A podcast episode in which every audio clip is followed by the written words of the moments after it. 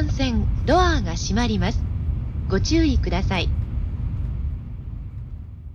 Olá, eu de volta, dessa vez com um som melhor, um lugar mais apropriado para gravação. E eu queria trazer para vocês três assuntos que são muito, muito, muito comuns para quem viaja, que são transporte, mercado e banheiro. Três coisas que a gente sempre presta atenção quando está fora de casa e quando a gente está na nossa cidade a gente pouco lembra disso e pouco se importa. E começando pelo mais curioso, que são os banheiros. E minha esposa Vânia costuma dizer que os banheiros falam muito em relação à cultura de um povo. E isso a gente vê bastante no Japão como algo diferente e muito cuidado.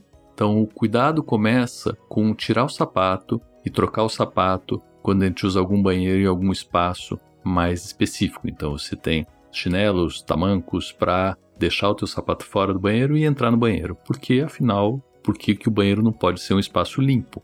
O banheiro no Japão, e a gente viu isso em, inúmeros espaços públicos, está estrategicamente localizado, aonde tem mais gente. Então a gente estava, por exemplo, voltando de um festival de fogos e andando para a estação de metrô, e na hora que mais precisava, estava lá o banheiro. Mas não, a gente não tem muitos banheiros, só que os banheiros estão acessíveis. Curiosidade nesse que eu citei para vocês é que o banheiro feminino tem porta e o masculino não tem porta. E não tem porta, os homens urinam de costas, né? Então, eles estão relativamente protegidos e não precisam teoricamente desta porta. Mais curiosidade, lugar para colocar criança. Então, não só no banheiro feminino, como no masculino, você tem um espaço para criança pequenininha ficar. Porque se você for no banheiro com criança pequenininha, onde que a criança pequenininha fica? E aí tá o espaço para a criança pequenininha ficar. Claro que os banheiros unissex já estão disseminados, uh, no Japão também, e nós temos algumas novidades que eu não tinha visto, como por exemplo música. Se você entra no banheiro para manter tua privacidade, você coloca música para as pessoas não entenderem o que está acontecendo. Não existem, em geral, papel toalha. Nós lavamos as mãos e secamos em secadores de ar e as mãos são lavadas muitas vezes durante o dia. Não só as toalhinhas, mas existem pias e sabão sempre e com um sistema relativamente automatizado. De vez em quando o sabão vem antes da água e você não precisa mexer muito tua mão de lugar para essas coisas acontecerem. A automatização não para por aí. O assento do banheiro em geral é aquecido e existe bidê, ducha higiênica, que vem acoplado a esse assento. E você controla como se você estivesse controlando um cockpit. Claro que a tampa se abre sozinha, com sensores de infravermelho que percebem a presença, e você pode fechá-las com um toque nesse cockpit depois que você acaba de usar o banheiro. A descarga também é automaticamente acionada e em vários deles existe uma pia, uma torneira em cima da caixa acoplada que uh, sai água na hora que a, que a descarga é acionada.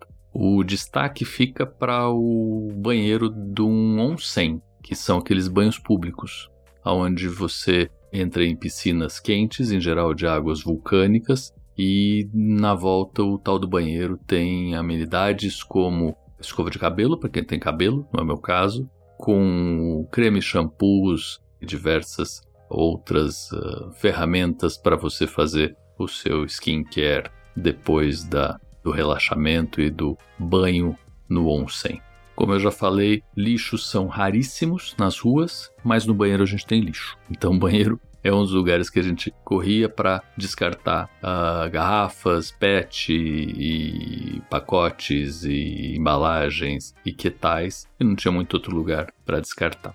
Existe em geral, e na casa que a gente está, tem um conceito de sala de banho, que é separado do vaso, o vaso fica em outro, outro ambiente, vaso sanitário, com tudo que eu narrei para vocês, o lugar de tomar banho em outro lugar, que em geral é junto com o lugar onde se faz barba, maquiagem e que tais. Separado por uma porta, e nesse lugar de tomar banho em geral tem uma banheira e um outro espaço, que é um espaço que a gente demorou para entender, aonde o chuveiro alcança. E é um local que uh, funciona bastante bem como chuveiro, mas também como um, um espaço para você, saindo da banheira, se enxugar e ter alguma mobilidade.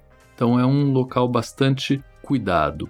nessa mesma sala de banho existem algumas uh, regulagens que fazem com que o lugar fique muito quente, muito seco para secar a tua toalha. Isso pode ser acionado depois que você sai do banho, então é rapidamente seco o local todo, isso dentro da casa alugada, né? E ou não, ou você deixa isso só com uma circulação constante de ar nesse local também. Então, esse cuidado com esses espaços que aparentemente são meio óbvios e são espaços que são usados por muitas pessoas em relação à higiene, à privacidade, conforto, à usabilidade, aqui são bastante óbvios e eu achei muito interessante esse conceito todo. Nada é desperdiçado, tudo fica no lugar correto que tem que estar tá mesmo.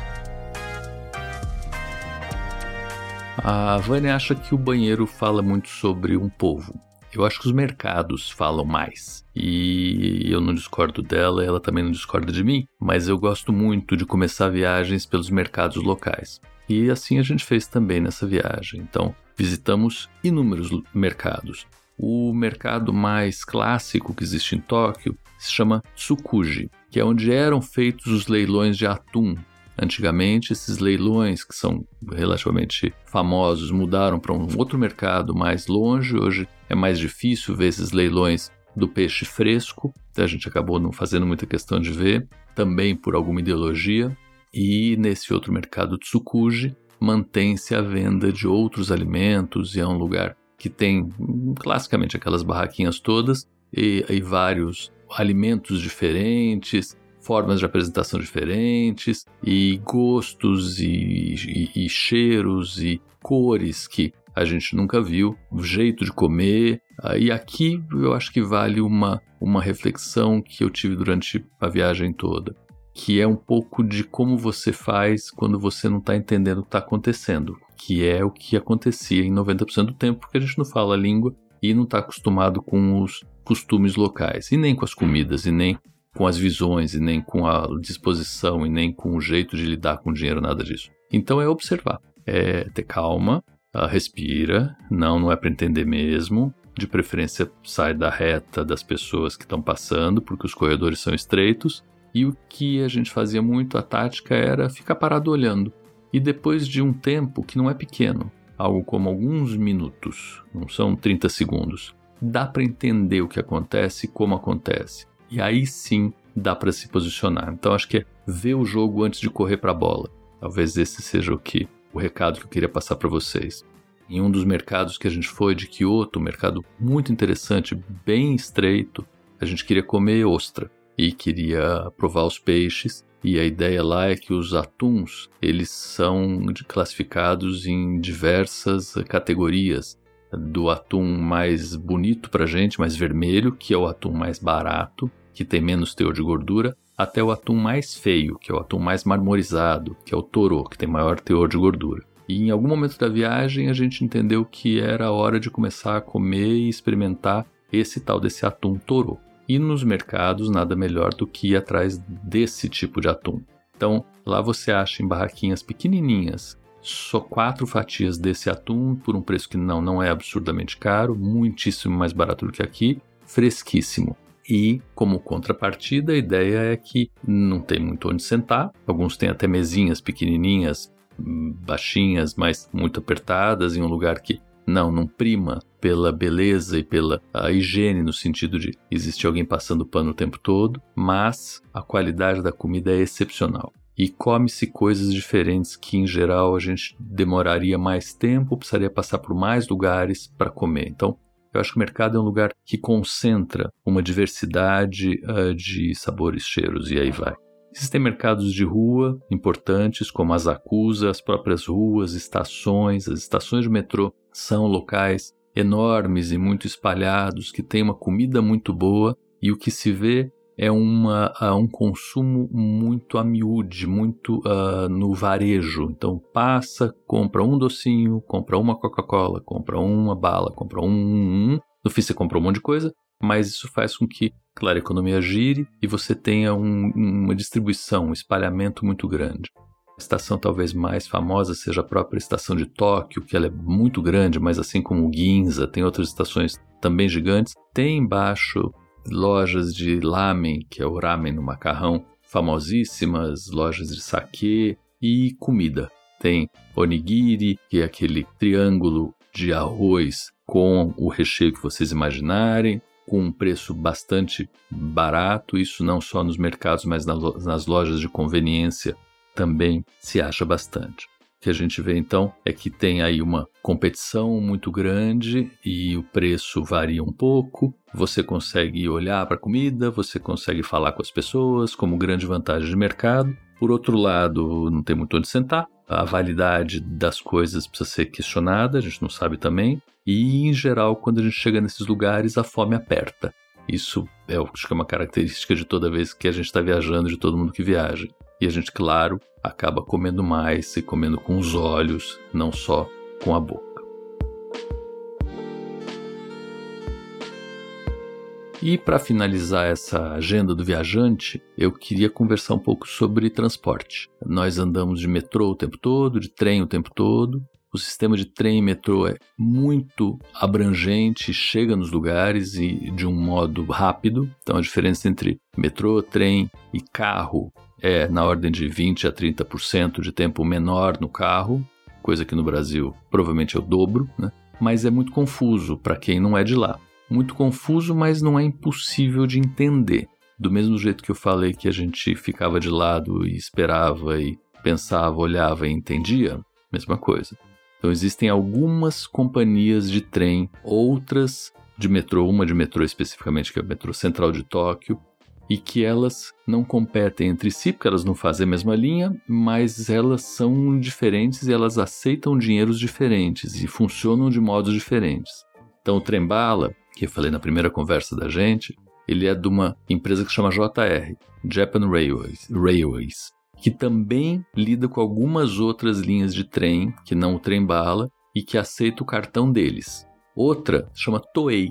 Toei é uma linha de trem que ela corre parecida e paralela uh, no sentido de filosofia ao metrô, mas aceita outro tipo de ticket. Vai para outros lugares, tem outro tipo de trem. Outro é o próprio metrô, que ele abarca uma região grande de Tóquio, aceita outro tipo de ticket, tem outra filosofia. E você precisa ficar andando de uma para outra.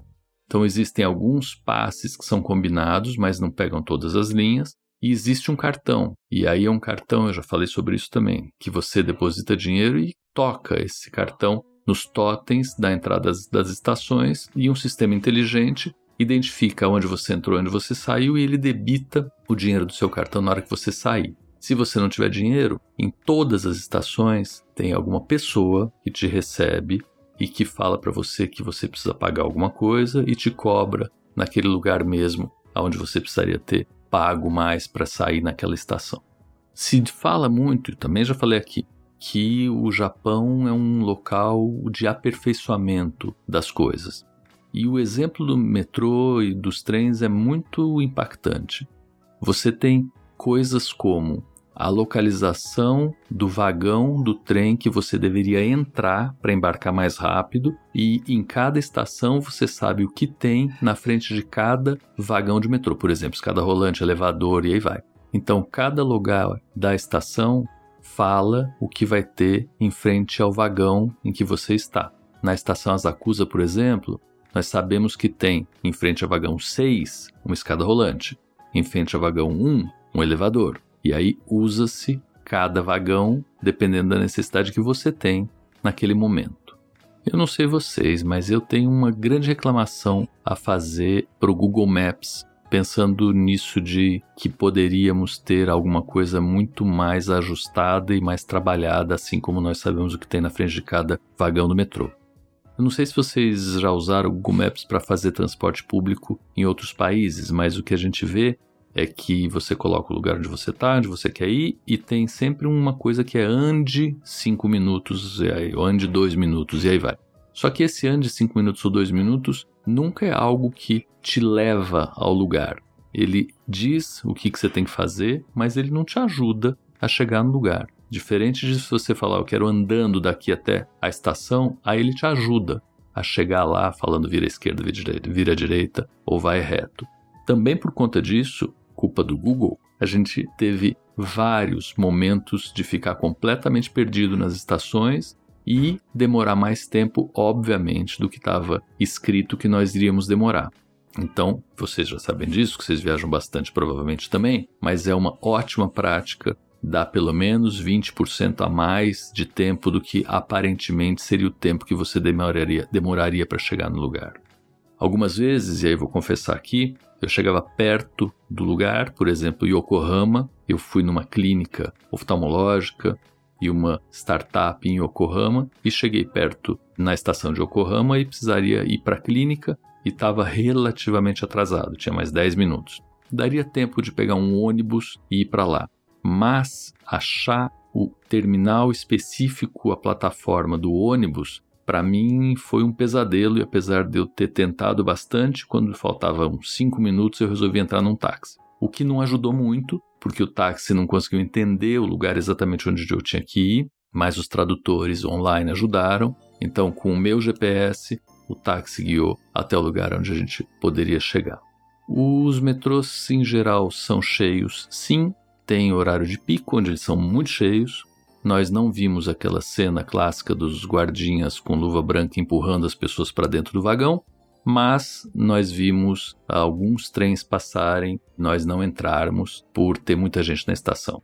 De novo, a organização ela é impecável, então você fica em uma fila para entrar especificamente atrás de uma pessoa, do lado de outra pessoa, no vagão XYZ.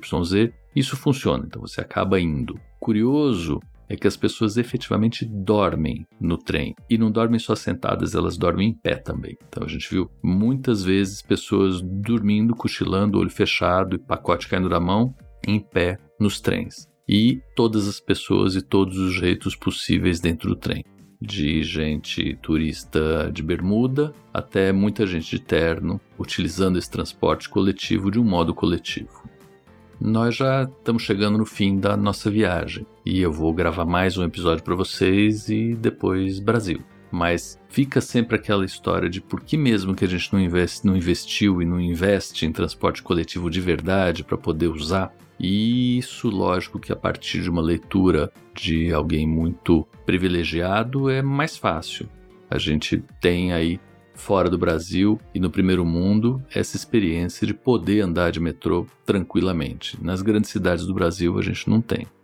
O que eu vi aqui, só para finalizar, foi um transporte que me pareceu bastante interessante para ser absorvido em cidades grandes brasileiras, que são triciclos pequenininhos com uma capota e motor elétrico.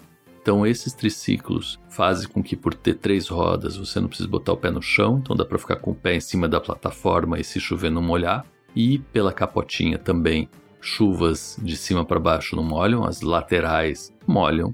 E quem anda de moto como eu sabe que as chuvas laterais são importantes, mas as de cima são piores. E eu tenho impressão de que a gente deveria fortemente pensar pelo ambiente, pelas crianças da gente, pelo mundo, em começar a adotar mais rapidamente essas soluções todas, ao invés de uma pessoa andar num carro de uma tonelada, uma tonelada e meia sozinha. Até mais, fiquem bem, cuidem-se, boa noite.